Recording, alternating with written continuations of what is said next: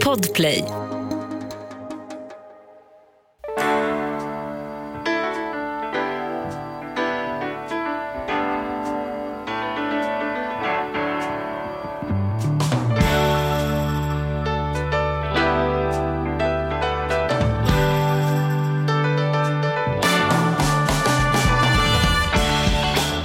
Och hjärtligt välkomna till Ekonomi på riktigt med Charlie och Mattias. Hur är läget Mattias? Det är mycket bra. Ja, är det en hårdrockstisha idag eller? Ja, det har du noterat ja. Ja, den ja, jag fick tänkte- jag min dotter faktiskt. Ja, Eh, ja, du jag ser. bad henne köpa någon cool. Och Just den här är lite extra cool för mig. Det är alltså Metallica Ride the Lightning. Den, eh, det var min riktigt, alltså den första riktiga hårdrockskonsert jag var på. Mhm. Som, ja, det var jag och 957 till. På Göta Lejon. Det är lite för att vara Metallica. Det var kan man tänka. 1984 och det var den eh, 12 december, alltså natten till Lucia. Mhm. Och vi var då ungefär hälften hårdrockare och hälften skinheads. Jaha, För det var lite oklart vad Metallicas musik... Alltså, skinheadsen tyckte liksom att det var någon sån här, det var ju snabb musik som inte hade... Det var ingen som hade hört en sån här typ av musik. det här är före internet när det var mycket enklare man bara visste vilka grupper man Ja men tillhörde. precis. Mm. Och då var vi där och jag kommer ihåg att jag var så liten så liten och jag var så rädd så rädd efteråt att jag skulle få stryk. Ja, Vi hade ju då tagit liksom tåget från Nyköping och sen gick det ingen nattåg hem så vi fick bo på Centralen. Eller bo, vi fick sova helt enkelt ja, på sofforna där. fattar. Mm. Och jag var liten så. Men det var häftigt att vara med på, på Metallicas första Och du konsert. fick ingen stryk. Det gick Nej, jag fick ingen stryk. Nej, Nej. nej. Nej. Kul. Så då var det lite så här, så därför är den lite extra för mig den här eh, Metallica. Men du, var roligt att du säger det. För att jag kan faktiskt avslöja att i helgen hände någonting riktigt otippat apropå den första konserten. Jaha. Primus och jag var på hans första teaterföreställning. Ah, Alltså han har varit roligt. barnteater med skolan och grejer, men så här, en riktig. Och det här började med att han överhörde när jag pratade med en kille som jobbar på Stadsteatern, som jobbar som skådespelare där, men eh, som jobbar på deras marionetteater. Han, han är så, något så coolt som professionell dockteaterspelare. Wow, häftigt. Fattar, jag känner ju mycket märkliga och roliga typer, men han, han, han gör det. Liksom. Så jag brukar få smyga in och kolla på en del av hans föreställningar ibland. Det är jävla mäktigt, coolt grej. Men han och jag började prata och då går en föreställning som jag tror har kanske gått slut nu när den här sänds, som heter Morbror Janne, som är en modernisering av eh, Onkel Vanja. Som är liksom en så klassisk pjäs får man säga, av Tjechov. Liksom. Och det överhör Primus att vi pratar om att fan, vi ska få se om vi kan få biljetter till den där liksom, Morbror Janne. Så han bara går loss på den. Bara, jag ska med. Så jag var i fredags med en 13-åring och såg tre och en halv timme Tjechov. Och det här är ju 13-åring. sjukt, för det här, vi har faktiskt inte förpratat det här. Du vet, att du, du vet att du ringde mig igår? Ja, jag, jag fick För jag, undrar, dig. för jag undrar ju så här, var det något, är det något problem med inspelningen? Nej, just det. Just det. Ja, Mm. och då skrev du så att du fick ringa. Men vet du varför jag inte svarade? Nej. Jag satt på morbror Janne. Nej, det är helt sjukt. det är sant. det är helt sant ja. faktiskt. Jaha. Ja, så jag vet Ja. exakt vad du pratar om. Ja. Vad tyckte du? Nej, men jag, eh, så här, jag måste erkänna lite svårt att kliva hela vägen in i pjäsen. Eftersom jag satt där med Primus så var det så att ja, när det är mycket dödsångest och människor som känner att de inte har något kvar att leva för och liksom tar tabletter och grejer, så här, då sneglar man ju lite ner åt 13-åringen och ser så här, hur går det här då? Liksom.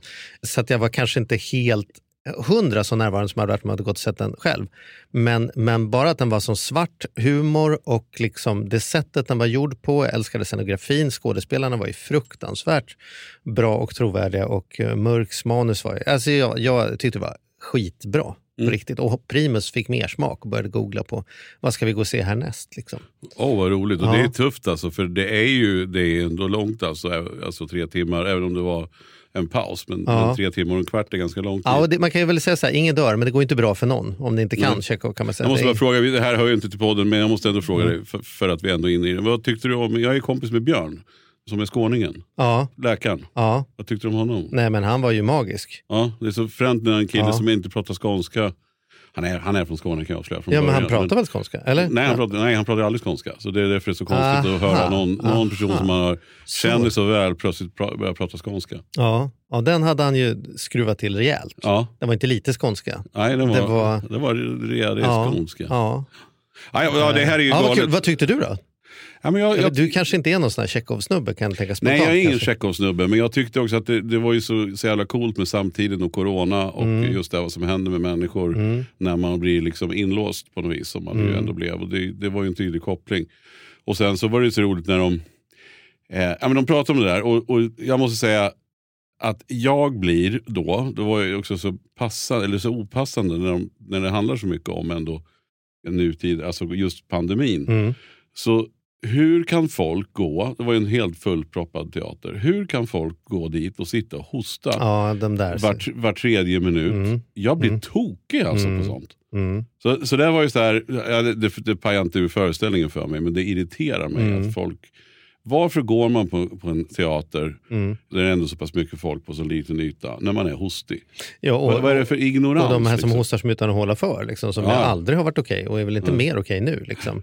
Men det är samma människor tycker jag som verkade gå och med skyltar och stavar på stan för ett år sedan och Mm. skrika åt en Kom inte för nära! De hostar rakt ut nu för Ja. nu är de Ja, färdigvaccinerade. färdiga, färdiga. Skiter Men jag tyckte att den var Ja, fantastisk. Jag tyckte den var Ja. fantastisk och framförallt tyckte jag det var ett fantastiskt bra skådespelare. Jag tyckte också scenografin var skitcool i det Mm. enkla. Mm. Så att, ja, det var ju otroligt Mm. att vi var samma helg utan att vi Ja. är oberoende av varandra. Ja, Ja. du fattar. Fy, fattar hur inne vi är. Men då ska vi prova oss på en övergång då. Det här är ju inte Kulturpodden, utan vi är ju här idag därför att alla barn, kanske inte går på Chekhov, men alla barn ser ju fram emot så här års, i slutet på oktober varje år, är det ju en högtid som jag tror nu för tiden. Är, är otroligt viktig om man förbereder sig för om man tänker så här, nu jädrar blir det fira och ja, ska föräldrarna gå med på liksom det man vill och grejer så här. Du vet ju vad jag pratar om Mattias. Ja, ja, halloween. först- Nej, Va? halloween. Halloween ja. Nej. Men det är ju slutet på oktober. Ja, men, ja okej, det är väl också, men jag tänker på veckopengens dag Ja, jag förstås. vet, du dryger mig lite såklart. ja, men vi har ju också grundaren Ja. av veckopengens Ja, dag. Jack eh, Skellington oraklet. själv. Ja. Vårat orakel som också, jag vet inte om oraklet själv vet alltså att, att av, när våra lyssnare fick rösta fram i somras så gjorde vi jag tror det var sex avsnitt, eller om det var fem, fyra. Där vi gjorde karameller. favorit i repris. Mm. Där våra lyssnare gick in och sa vilken, vilka Mm. vill de höra. Mm. Och då var det, en av dem då Mm. blev alltså Arturo Arquez. Varmt välkommen igen!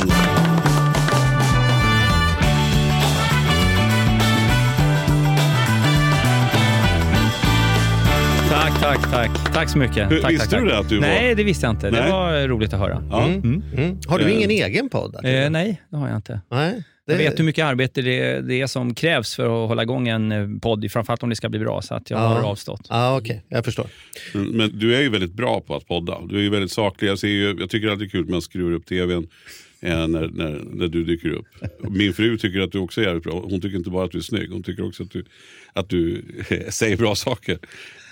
Nej, men du gör det väldigt bra i micken. Det kan du väl, det kan Tack. du väl känna att Tack det känns mycket. naturligt för Tack. dig. Tack, det värmer att höra. Du har hittat ditt jobb, du känner ändå att du gör rätt grejer. När du kommer hem på kvällen tänker du ja, det funkar idag med. Ja, jag hoppas det i varje fall. Ja, hoppas ja, det. du är ödmjuk. Hur, hur är det med dig? Du har ju gått och blivit skadad. här. Eh, ja, jag råkade göra illa med axeln. Så att, Mm. ehm, Farligt med hit- motorcyklar. Ja, precis. Nu var det ju inte när jag körde motorcykel, vilket kanske låter konstigt, men när jag skulle kliva av motorcykeln och min hjälm var på väg ner i backen så skulle jag fånga upp den och då slet jag av två ledband i Mm. axeln. Mm. Så att jag kan inte skryta med att det var när jag styrketränade. Nej, Nej. nej. men alla, alla ni barn som lyssnar på veckopengens eh, dagavsnittet, tänk på det. Motorcyklar är farliga grejer. Ja, precis. Ja, eller var försiktig när Ja. du parkerar. Ja. Ja, men nej, men vad, vad kul att det har blivit Mm. sån upp, eh, uppmärksamhet. Och du, det är också, du, du har tagit en nivå till i år jag förstått. Ja, vi försöker ju lyfta den här dagen och ta den till nya nivåer hela tiden, men jag fick faktiskt så sent som igår bekräftat att eh, nu är den, eh, det är en officiell temadag nu och den är med i tema, temadagen.ses eh, årliga kalender. Så att, eh, nu ska väl eh, från och med nu och framåt alltid synas med när man köper en kalender då, och den Mm. har temadagarna i kalendern finnas med veckopengens dag den 28 oktober. Så att det känns jätte, jättekul. Ja, vad roligt. Och jag tänker nu att nu kan vi väl passa på här, liksom, det här har vi inte förberett, men att vi bestämmer oss ett nytt mål. För det här var ju ett mål verkligen, att Mm. ska få in den i att inom tre år ska det vara en nationell helgdag. Att man är ledig på veckor. Känns Ja. inte det? Ja, varför inte? Ja. Jag var faktiskt med och slogs för att vi skulle göra något bättre av vår eh, nationaldag än vad vi tidigare gjorde. Ja, men det Eh, fick du ju till. Ja, Ja. fast sen var det i slutändan så var det inte jag som överhuvudtaget hade någon Ah, okej. påverkan på det. Så det Okej. måste jag erkänna. Men, men det var väl bra att man tog bort, eller att man bytte ut annandag pingst Mm. mot en, Mm. eh, mot en eh, sån dag. Så varför inte? Med, men vad, vad, vad tänker du då på? För, för det här betyder ju så mycket för dig. Du jobbar Mm. på bank Ja. och då kan man ju vara då kan man ju tänka så här, ja ja bank, det är liksom rik, alltså, de vill dra pengar av folk och, och, Mm. och sådär. Och de vill bara få en att spara kanske. Eller så där. Men du är ju så genuint, eh, brinner ju verkligen för sparande och att liksom även tidigt dra igång. Jag vet också att ni har ju också satsat mycket på ungdomar från, från Swedbanks sida som du Mm. representerar. Ju. Mm. Men vad, vad betyder vad, så här, vad, är veckopeng för dig? Vad, vad, vad tänker du på när du... Liksom, Alltså för mig, eh, alltså, jag är ju som de allra flesta från 60-talet då, uppväxt med veckopeng och månadspeng. Och jag har ju väldigt starka minnen kring det där och vilken betydelse det har fått eh, för mig på synen på pengar och konsumtion och sparande. Någonting som jag tycker vi har tappat bort Eh, de senaste 20-30 åren med en yngre generation som allt mer sällan får en regelbunden veckopeng och månadspeng och som springer till sina föräldrar i tid och otid och ber om pengar. Så många föräldrar till exempel klagar över att man känner sig som en levande bankomat eller som en swishförälder. Och det här tycker jag är lite olyckligt, för vi har också sett vad det inneburit för konsumtionen. Vi har ju trots allt 33 000 unga vuxna mellan 18 och 25 som tillsammans har en och en halv miljarder i skuld hos Kronofogden som de inte kan betala. Det är illa. Det är riktigt illa. Och jag tror att det inte hade behövts om man hade haft mer kunskap. Men, men hur, hur, hur mycket tycker du man kan sätta ett likhetstecken mellan ingen veckopeng och hamna hos Kronofogden? Alltså så här, hur, hur stor grej är det här? Man kan ju tycka att det är så här, kanske lite mer en praktisk fråga. Äh, vi har inte kört med det, vi körde det förra året men nu har vi hittat ett, det verkar funka ganska bra och han bryr sig inte så mycket om pengarna. Och det, alltså så här, Mm. Hur Det kan du finns, sticka ut hakan eh, och säga att inte veckopeng leder till Kronofogden? Jag ska säga veckopeng och månadspeng i kombination med andra saker Mm. är viktigt. Vi gjorde en undersökning så sent som för ett år sedan drygt, där vi tittade just då på vilken betydelse hade det haft för äldre idag som hade växt upp med en regelbunden veckopeng och månadspeng och som hade haft föräldrar som pratade pengar med dem och som också hade gått i skolan och fått lära sig grunderna i hem och konsumentkunskap. Och det visade sig att de vuxna som hade haft den möjligheten, de hade i mindre utsträckning än andra då betalningspåminnelser, betalningsanmärkningar och de hade oftare en sparbuffert till exempel och ett regelbundet sparande och sådana saker. Så att den finansiella hälsan som vuxen beror på vilken uppfostran du får i väldigt stor utsträckning. Och där är ju veckopeng veckopengen och månadspengen ett verktyg bland flera. Hur är det för dig Mattias? Man säger veckopeng, eller så veckopengens dag. Vad, vad, vad blir det för dig då? Varför är det här ens en grej? Nu håsar vi det lite kanske, men för oss är det ju på riktigt. Vi, vi är ju jävligt glada att den här frågan får ligga på bordet. Hur är det för dig? Nej, men för mig, jag skulle säga att, att, att veckopengen och spargrisen liksom, var på något sätt det jag tänker på när jag tänker liksom också. För jag är också sent 60 då, jag är född 69. Men, men absolut veckopengen, det var ju någonting, det var nog väldigt speciellt när man fick den här veckopengen. Jag minns, jag skulle vilja, jag, jag, faktiskt tänk, jag tänkte på innan jag åkte hit att jag skulle försöka kolla med med mamma hur mycket, hur mycket pengar vi fick. Jag vet inte om hon minns det heller. Men jag kommer ihåg när jag fick 50 kronor i månaden. Och det var nog på gymnasiet skulle jag kunna gissa. Eller kanske sent högstadiet.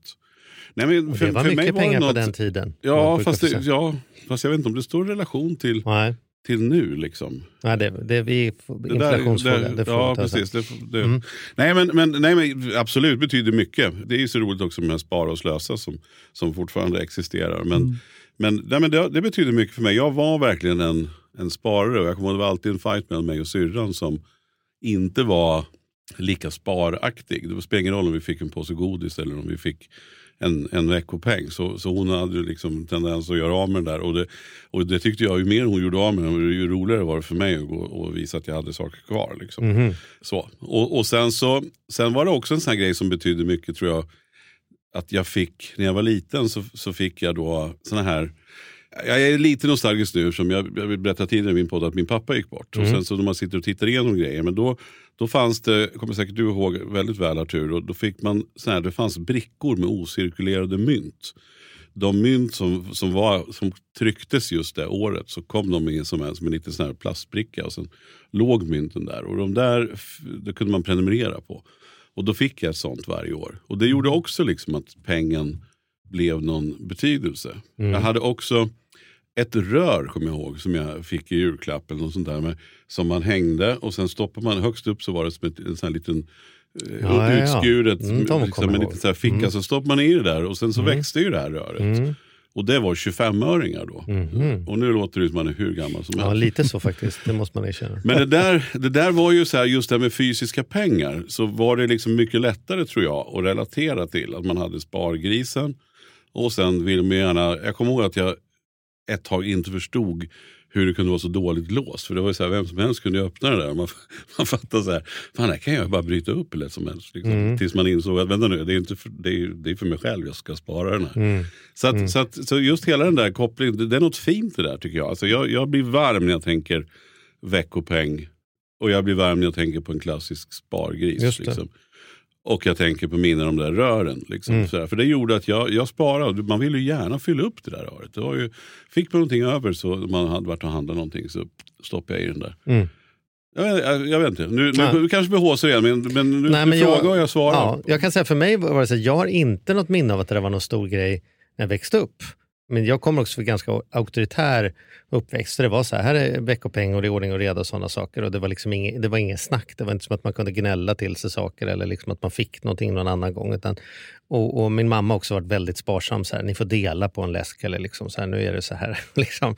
Ja, men så hade, Ja, men så liksom så var det. också. Men, men det har, jag har inte så starka minnen hur det har danat mig, men jag har en väldigt liksom så stark aha-upplevelse av veckopengens effekt, eller avsaknad av veckopeng. Och det var när jag gjorde ett tv-program som hette Tonårsbossen.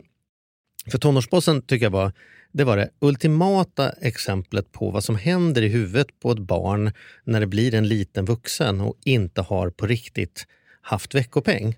Därför då var det så att eh, premissen snabbt då är att de får en väska pengar av mig lika mycket som, som deras föräldrar tjänar.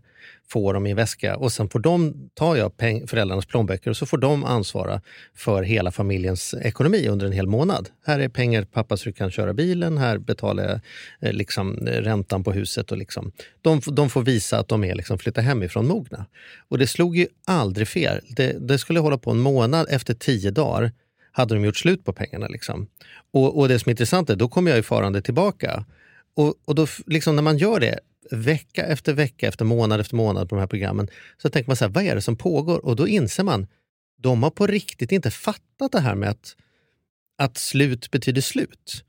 För de är så här, ja men jag har 40 000 här, ja, nu är de slut. Ja, vad gör jag nu då Charlie? Ja, jag vet inte, vad fan, ska- alltså, är de slut? Är de väl, sl- eller hur menar du?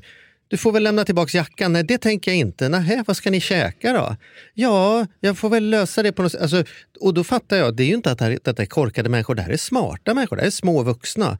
Men de har ju aldrig varit med om det. Föräldrarna säger så här, nu, nu får du det här och så ska det räcka. Men så finns det alltid lite till.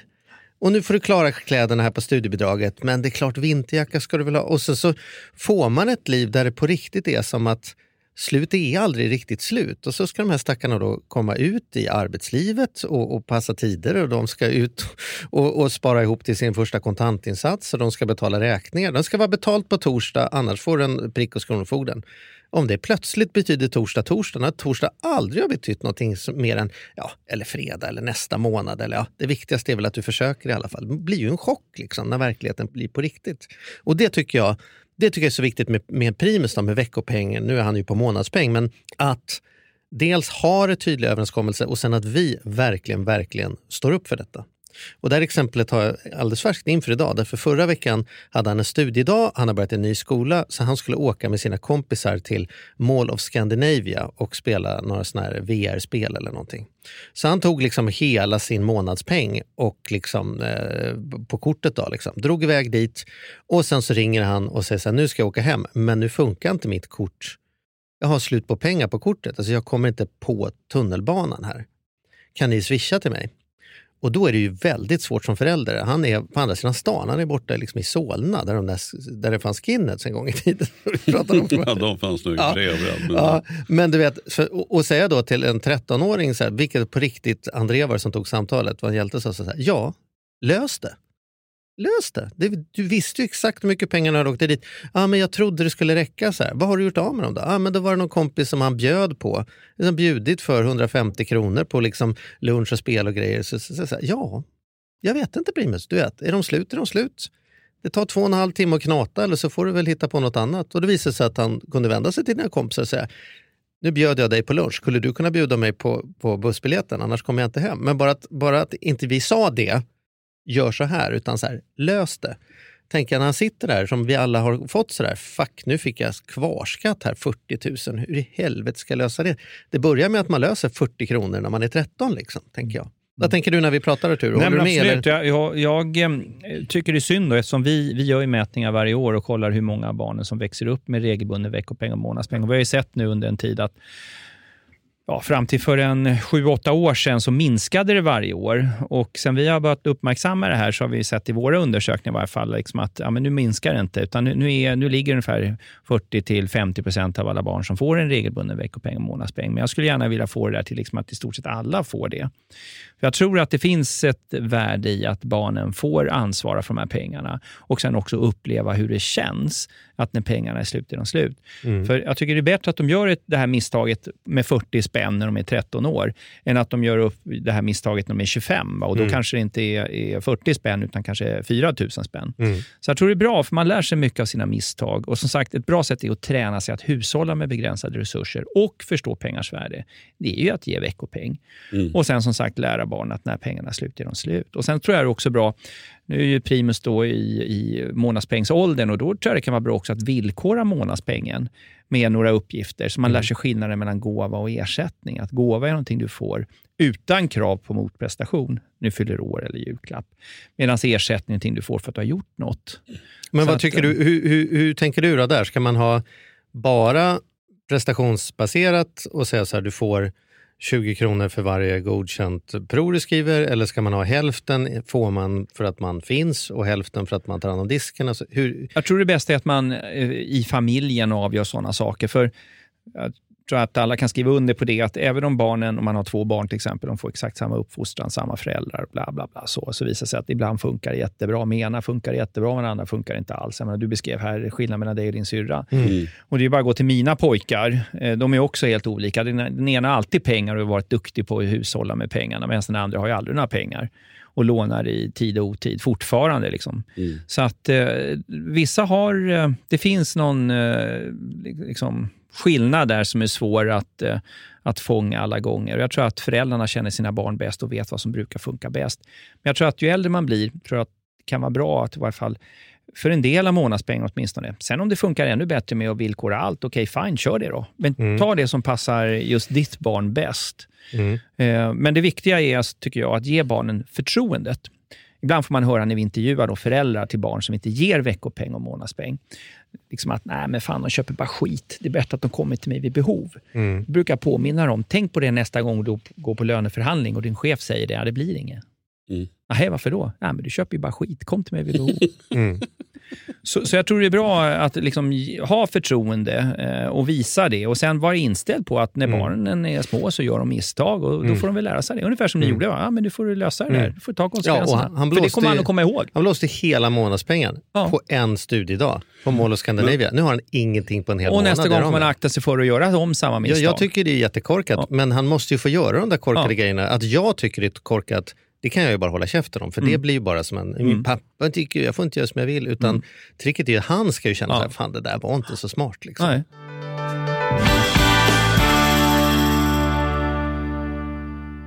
Den här podden gör vi även den här veckan i samarbete med Saveland. Fan vad kul det är att ha dem med ombord. Mm. Jätte, jätteroligt. Ja, vi brukar prata om att man har något band som man såg jag stod Bo Kaspers jädrigt tidigt liksom, innan man gjort tv-debut. Och du har något hårdrocksband som du var jävligt tidig på. Ja, alltså jag var på, på Lilla Teatern Göta Lejon och såg Metallica Ja. 1984. Så gammal är jag. Och jag var i kontakt med Saveland när det fortfarande var typ tre, fyra personer där från början. När jag fick möjlighet att träffa dem. Eh, och nu är de ett stort bolag, fyller tio år, finns på börsen och jobbar helt enkelt med att vanliga privatpersoner och företag kan investera pengar eh, i eh, lån och krediter. Så man får riktigt bra ränta. Så eh, det rullar på efter tio år, bättre än någonsin. Fantastiskt kul att ha dem med här i podden. Gå in, testa, kolla. Vi har en kod som gör att om du öppnar ett konto och använder på riktigt får du dessutom en insättningsbonus just nu. Precis, och vill man veta mer så som sagt gå in på saveland.se. Man kan också lyssna på Ludvig som har varit gäst i vår podd två gånger. Får Ja. man en ännu bättre inblick i Ja. vad, vad det är de pysslar med egentligen. Men eh, ja, saveland.se och stort tack. Poddtips från Podplay. I podden Något Kaiko garanterar östgötarna Brutti och jag, Davva, dig en stor dos skratt. Där följer jag pladask för köttätandet igen. Man är lite som en jävla vampyr. Man har fått lite blodsmak och då måste man ha mer. Udda spaningar, fängslande anekdoter och en och annan arg rant. Jag måste ha mitt kaffe på morgonen för annars är jag ingen trevlig människa. Då är du ingen trevlig människa, punkt. Något Kaiko, hör du på Podplay. Därför är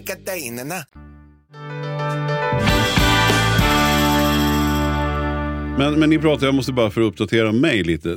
Du säger ja men nu är Primus i månadspengaåldern och du sa att ja men nu har han månadspeng. Va- Vart går gränsen då? Var, när Det ser vi också i våra undersökningar. Det, det är såna vi kollar hur mycket de får och när man börjar att få veckopeng och sen när man går över. Och de flesta barn idag, nu har vi faktiskt en undersökning som ligger ute i fält och som jag tror kommer bli klar, om inte den här veckan, så absolut senast nästa vecka.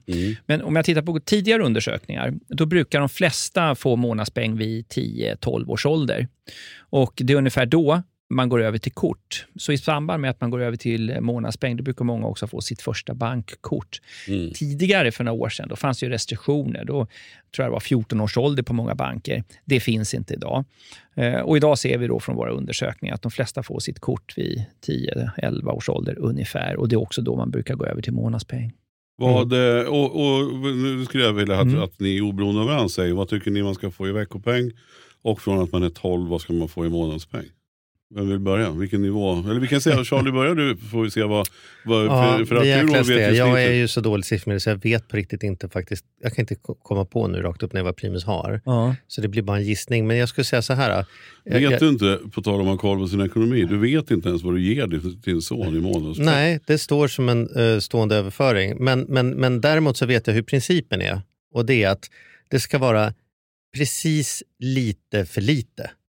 Alltså det ska, det ska vara en match. Det ska, vara, det ska inte vara så pass lite så han inte kan gå ut och ta en fika med kompisarna. Men det ska vara, när han gör det så kommer han inte kunna prenumerera på Ja, men gissa då. Playstation. Vad tror du? Eller vad- jag, tror vad- att, det- vad jag, tror, tycker att, du jag, tror att han har 400 i månaden. Ja. Och då köper han sitt lördagsgodis själv och han köper liksom grejer och abonnerar på spel och, och går ut och fikar och sådana saker. Men vi betalar ju mat och kläder och sådana där saker fortfarande.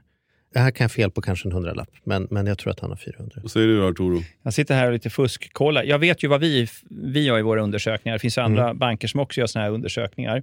Och, eh, för 13-åringar så ligger det någonstans där runt 250 kronor ungefär. Mm. Och, och sen eh, 250 spänn eh, utan att ge någonting till. De allra flesta föräldrarna har liksom en fast månadspeng på att säga de här 250 kronorna. Men sen kan man få liksom mer. Och Vi frågar ju också hur ofta liksom skjuter du till lite pengar Mm. utöver de här. Och De allra flesta gör ju det också.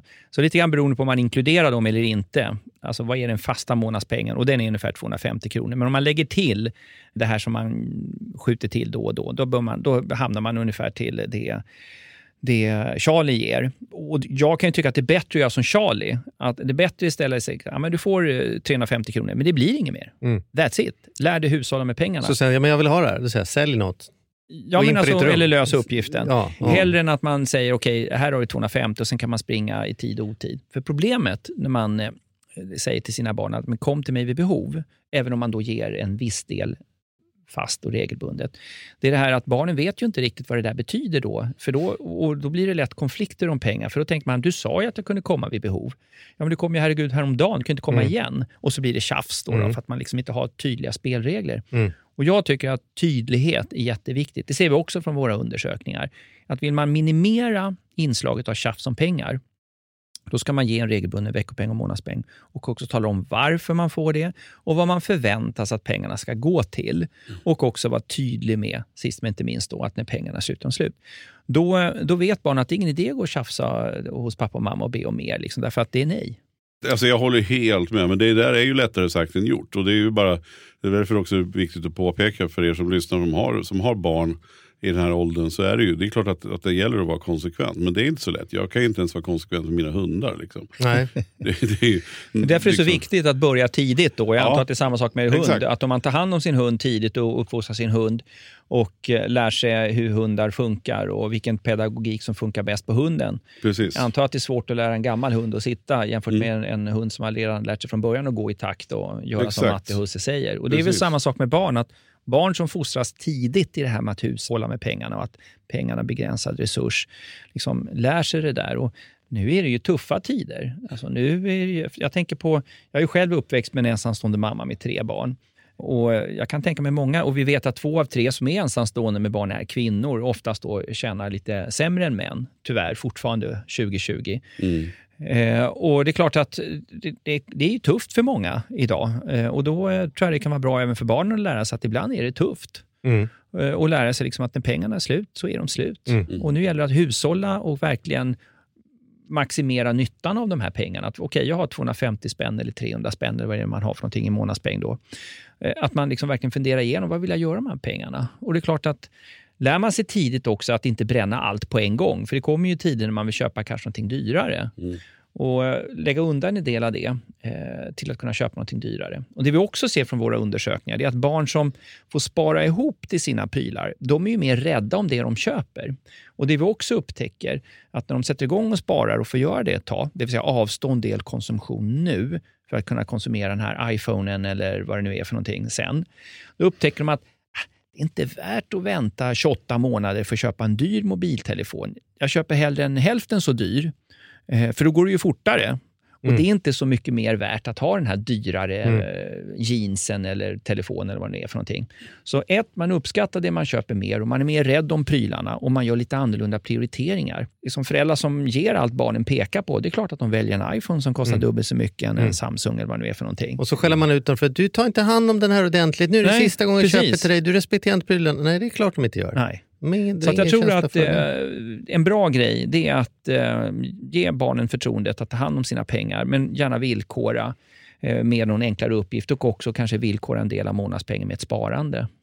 Jag tänker, nu pratar vi ganska mycket om månadspeng, men om vi går Mm. ner i åldern, så här, hur tidigt tycker du att man kan börja? När, när är första veckopengen? I våra undersökningar så ser vi att barnen brukar få sin första veckopeng vid 6-7 års ålder. Ungefär där brukar de flesta få sin första veckopeng. Ja. Och det vi ser jämfört med tidigare, det, förr i tiden då hade alla sjuåringar en veckopeng.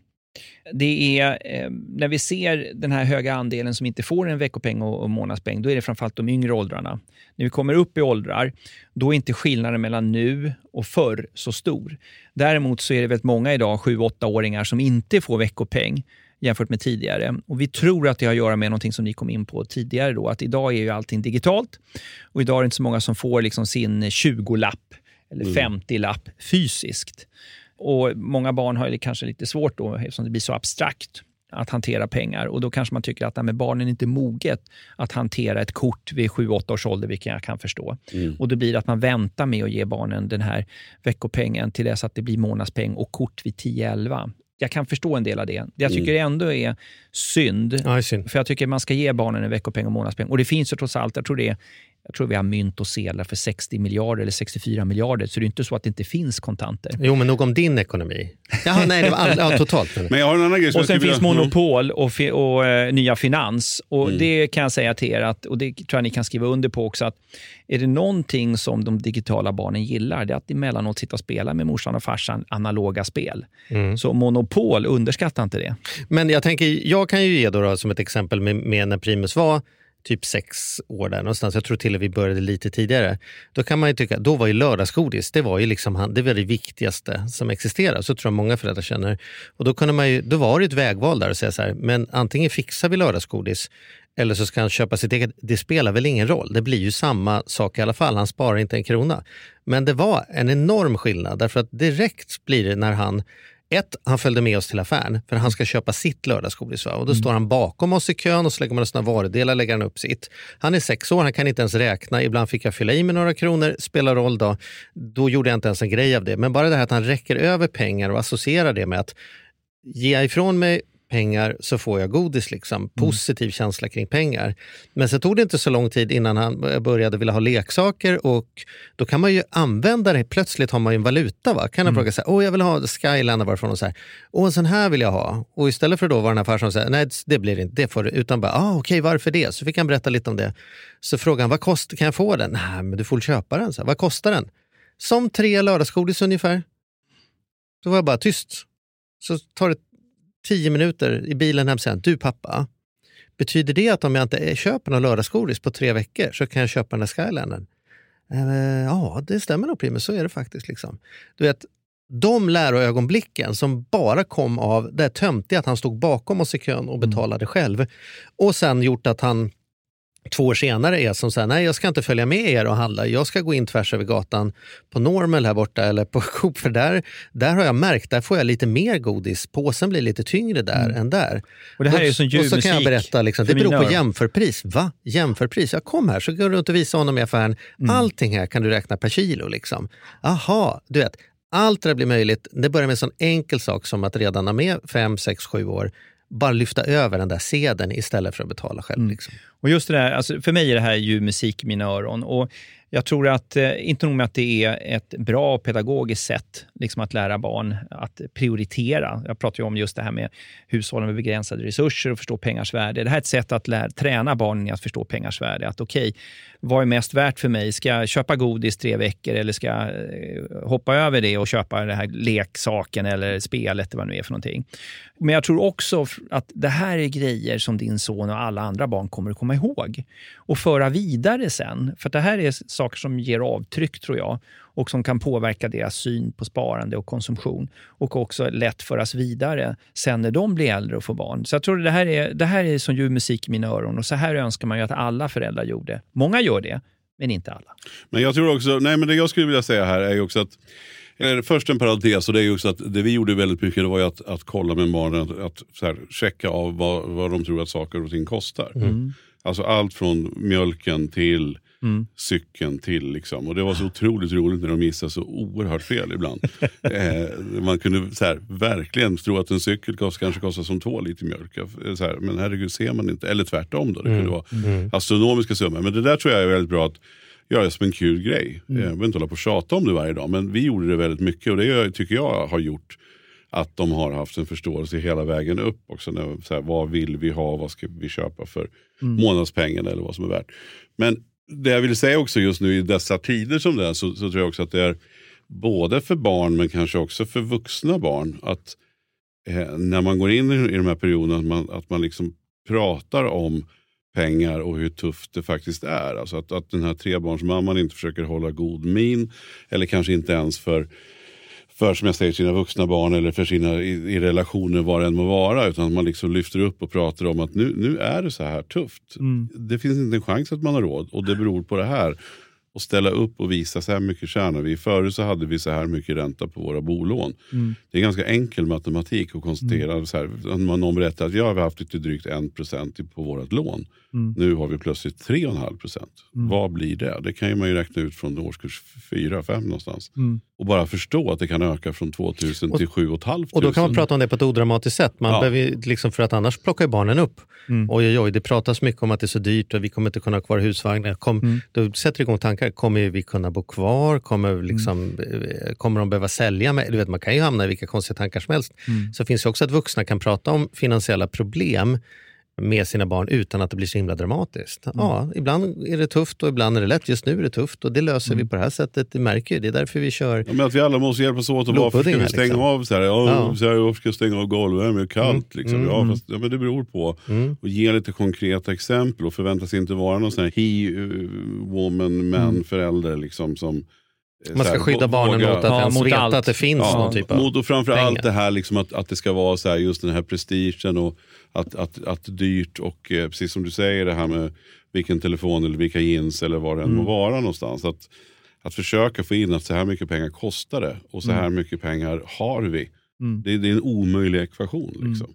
Jag tror eh, redan här under pandemin var det säkert många familjer som fick eh, börja med en del prioriteringar. Och jag tror att nu i vinter, eh, när vi förväntar oss ännu högre elpriser, så tror jag att många familjer kommer att bli tvungna att göra riktigt tuffa prioriteringar.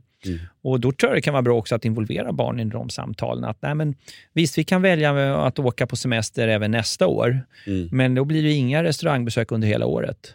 Inte Precis. en enda gång och allt vad det nu kan vara. Så man får välja och prioritera då. Men då kanske vi ska köra en hemsemester istället då. Mm. Men kunna unna oss att gå på restaurang en gång i månaden och kanske gå på bio någon gång också. Så Eller liksom, ska vi inte välja. hämta sushi idag? Ja, men, Ja. vad, vi är fyra personer, det kommer kosta 500 kronor. Och, alltså, verkligen va, våga vara tydlig med Mm. att det är inget konstigt, det är inget skämmigt. Nej. Det är liksom det, det är väldigt, väldigt många som kommer, det är få som inte kommer få det tufft i vinter. Så är det ju. Jag tror att ett problem som, som vi har idag det är att väldigt många föräldrar vill ju naturligtvis sina barns bästa. Och Då tror man att det alltid innebär att man alltid ska kunna säga ja till sina barn. Dels därför att man kanske själv har växt upp med och fått väldigt mycket nej och så tänker man så här, men jag ska åtminstone kunna hjälpa mina barn. Men, och jag tror att många gånger så anstränger sig föräldrarna kanske längre än vad de egentligen har råd med. Och Då blir det kanske att man gör då lite mindre kloka ekonomiska val. Då, då att liksom, man har egentligen inte råd, men man, eh, men man säger ja ändå. Och Sen hoppas man på att kunna lösa det här på olika sätt. Och ett dåligt sätt är ju naturligtvis att ta konsumtionskrediter. Mm. Eh, Men det är ju inte heller ovanligt. Vi ser ju det att idag till exempel, även om eh, bolånen utgör en 80-85 procent av alla lån, så, eh, så står... Ja, för, för ett år sedan så stod bolåneräntorna ungefär för 55 procent av alla räntekostnader. Så att trots att konsumtionskrediterna då kanske bara var 15-20 procent så stod de för 40-45 procent av alla räntekostnader. Och Det är just därför att räntan är så otroligt mycket högre på konsumtionskrediter. Mm. Så att eh, konsumtionskrediterna är ett gissel och ett allt större samhällsproblem. Och eftersom konsumtionskrediterna alltid är knutet till rörlig ränta så förstår vi alla tre här inne i rummet liksom vad som händer nu med de som har stora konsumtionskrediter. Ja, Att det blir dyrt att vara fattig. det, kommer, det är jättedyrt att vara fattig. Så Mm. att liksom, klipp konsumtionskreditskortet om du har en dålig ekonomi och inte mm, liksom, förmågan att kunna veta när du ska använda kreditkortet. Hörrni, Nej, men, ja. ja. Sista grej som är en, kanske lite en udda parallell, men jag tycker det är kul att ändå tänka på. För jag har varit själv, jag har som sagt var, jag ska dra hund, en, en hundparallell som, Nu som, kommer en hundparallell till. som, som, som kanske landar sådär. Men, Ja. men vi får se, jag, jag testar. Nej, men jag tror ofta att, det handlar om att att man vill belöna hela tiden. Eller alltså, så här, alla vill ha en belöning, det är så enkelt. Men att det måste ju inte vara pengar, det måste inte vara den typen. Utan man måste nog också kunna förlita sig på att, man, att kanske ens barn eller ens partner eller någonting vill göra saker som inte handlar om att det, att det handlar om att få saker i pengar.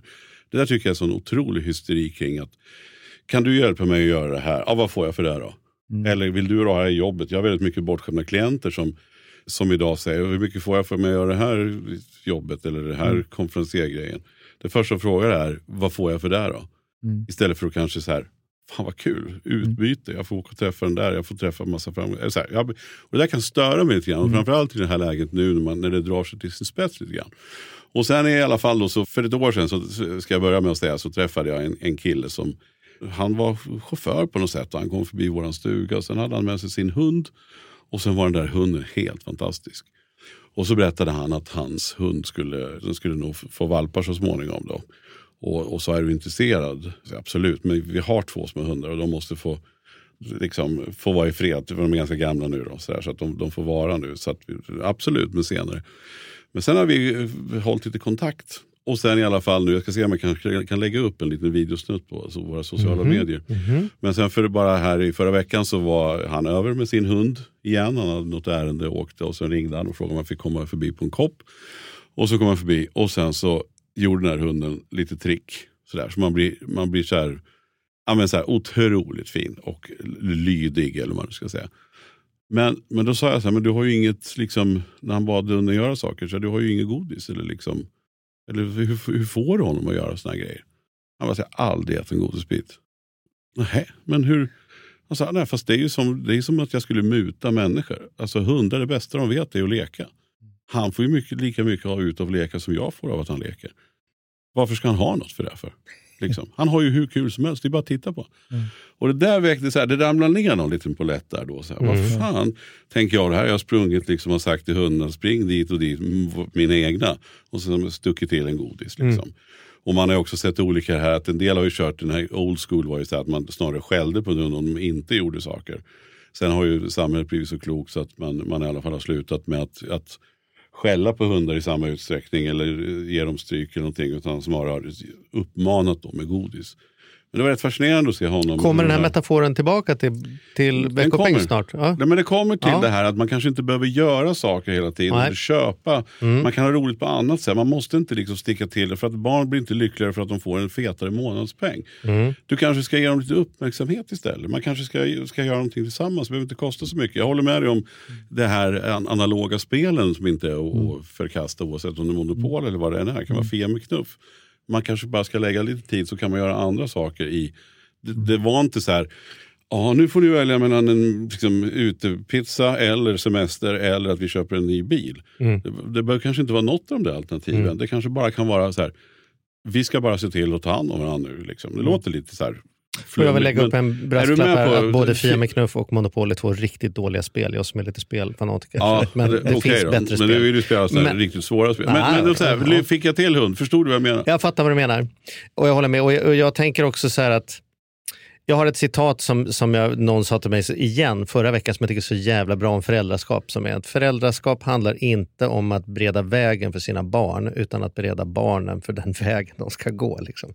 Och det tycker jag är precis vad det handlar om. Hela tiden titta på hur gör jag det lätt för, mi, för, för mina barn att leva det livet de sen ska leva. Inte hur kan jag fixa till livet där ute så de inte ska behöva, så de inte ska behöva möta några utmaningar. För det kommer bli skittufft. Alltså, vi kan utgå ifrån att våra barn kommer ha ett tuffare liv än vad vi har haft på många sätt. Därför att verkligheten rör sig i en sån riktning. Och då gäller det ju att de har tränat. Inte att de hade det så jävla göttigt när de var 14 utan att de på riktigt har fått bygga lite muskler. Ni får mig att tänka på en grej jag brukar säga, att, att, eh, och som jag vill att föräldrar ska liksom förmedla till sina barn och barnbarn, det är det att pengar är inte oviktigt, men viktigast är att vara snäll och en god vän. Pengar kan öppna många dörrar, men aldrig så många dörrar som för den som är snäll och en god vän. Mm. Glöm Det tycker det. jag, ja, fan. Det får bli slutordet tycker Det får jag. bli slutordet. Nej, vet du vad? Jag har faktiskt en veckopengssak kvar. Bra. Jag tänker jag ska skicka med er, om ni har suttit och lyssnat nu på detta, hela podden, och varit lite smagge face och bara så här, haha, det där gör jag redan och det gör vi redan och gud vad duktig jag är. Så nu när vi ändå Ja, lite veckor... smag. Du var ja, lite, jag var ju det, så jag tänkte var på det. lite så här, Det gick lite för bra för mig. Ja. Så nu ska jag komma med tre stycken utmaningar till den som redan gör veckopeng och som tänker så här, hur firar jag veckopengens dag då? Då har jag tre utmaningar på next level veckopeng. Den första, begär in redovisning av dina barn för att betala ut nästa månad. Det vill säga, om de får 350 kronor så vill man få på ett papper, vad har de 350 kronorna gått till? Det vill säga, få barnet att börja föra kassabok. Och säga, det blir ingen ny månadspeng betalas ut när du kan eh, berätta vad de har gått till och att det stämmer med saldot på kortet. Liksom. Det får inte vara någon sån här, jag är 42, jag vet inte vad jag har gjort. Liksom. Det är så här, har man inte gjort det, det kan man ju prova ett år.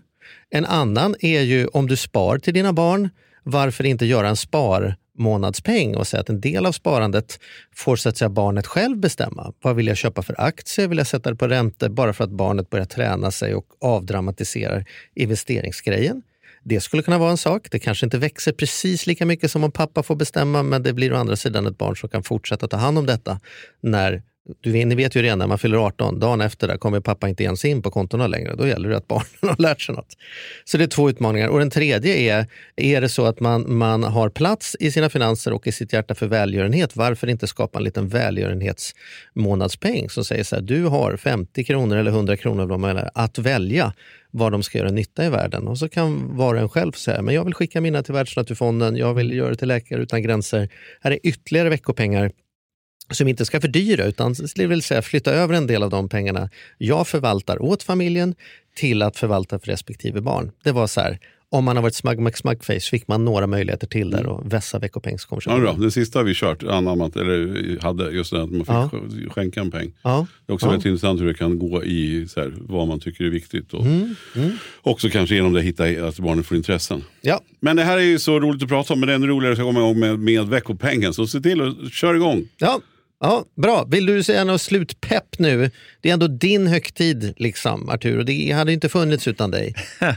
Ja, vad skulle det vara? Det skulle vara att eh, var gärna sparsam, men inte på någon annans bekostnad, för då är du snål och ingen vill leva med en snåljåp. Bra. Det är bra. Där stänger vi burken. stänger vi burken. Spar, spargrisen. Och du, vad händer om en vecka då? Du, då kommer ett helt annat ämne kan jag säga. Tänk om vi har varit på samma teater en helg efter en helg till. Det var, det Du var får inte säga vad du ska göra i veckan. Nej, jag, lovar, jag samma. säger inget. Ja. Tack för idag. Tack för idag.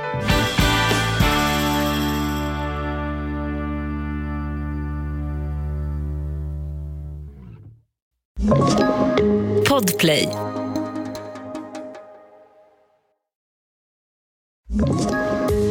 Poddtips från Podplay. I fallen jag aldrig glömmer djupdyker Hasse Aro i arbetet bakom några av Sveriges mest uppseendeväckande brottsutredningar.